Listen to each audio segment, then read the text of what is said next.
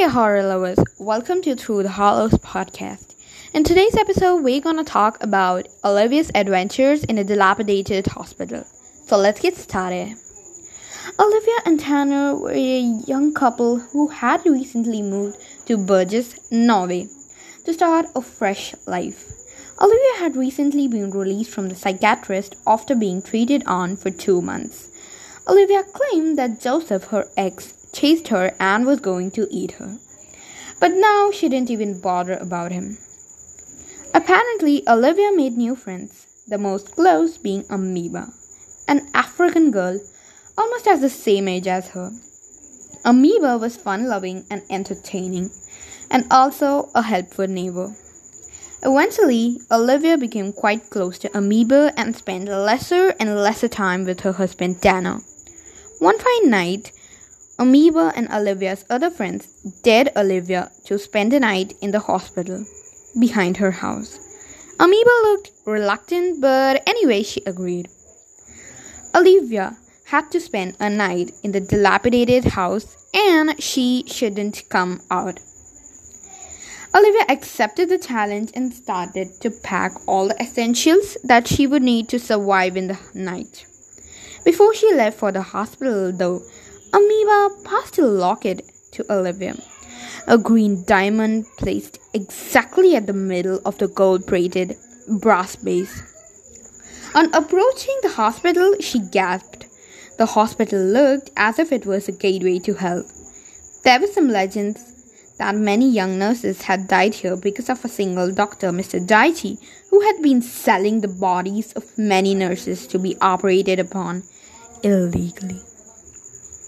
There were many stories that the many nurses who died here were still there, looking forward to kill any doctor who entered the hospital. The hospital was standing, though it was in ruins. Olivia jumped through the broken down wall. The hospital doors were surprisingly open, so she just made her way through the creaking sound making doors.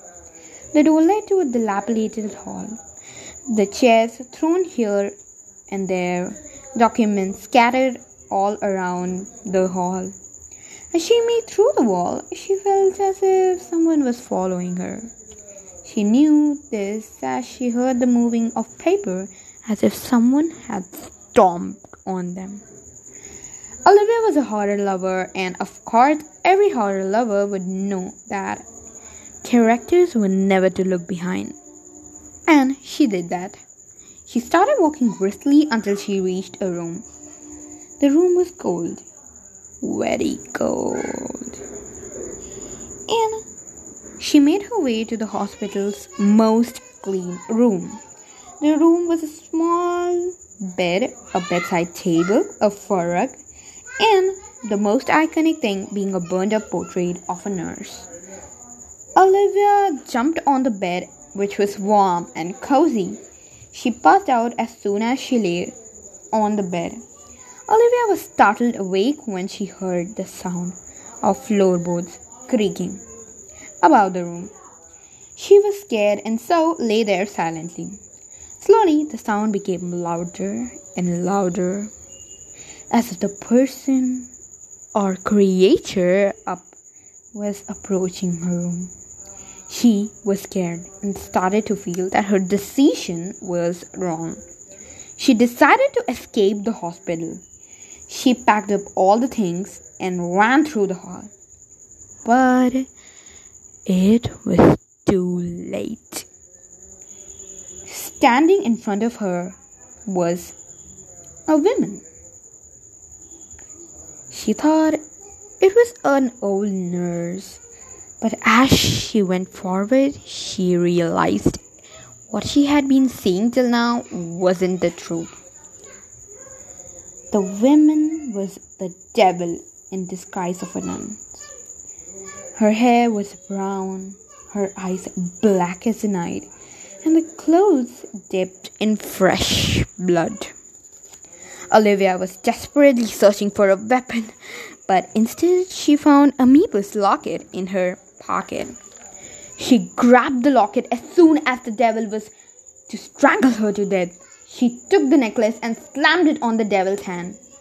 As soon as it touched the devil, it vanished into thin air. But she remembered the bruise which the necklace created on the devil's hand. Olivia rushed to Amoeba and shared her horrific experience. The same afternoon, she met Tanner, who was back from a business trip, and she got a glimpse of something identical a bruise on his hand. So, hey guys, thank you very much for listening to the podcast. If you like the podcast, please just subscribe us. And most importantly, the moral of the story is life is the most important thing. And don't easily believe who is around you. So, next time, watch out with whom you stay. Thanks.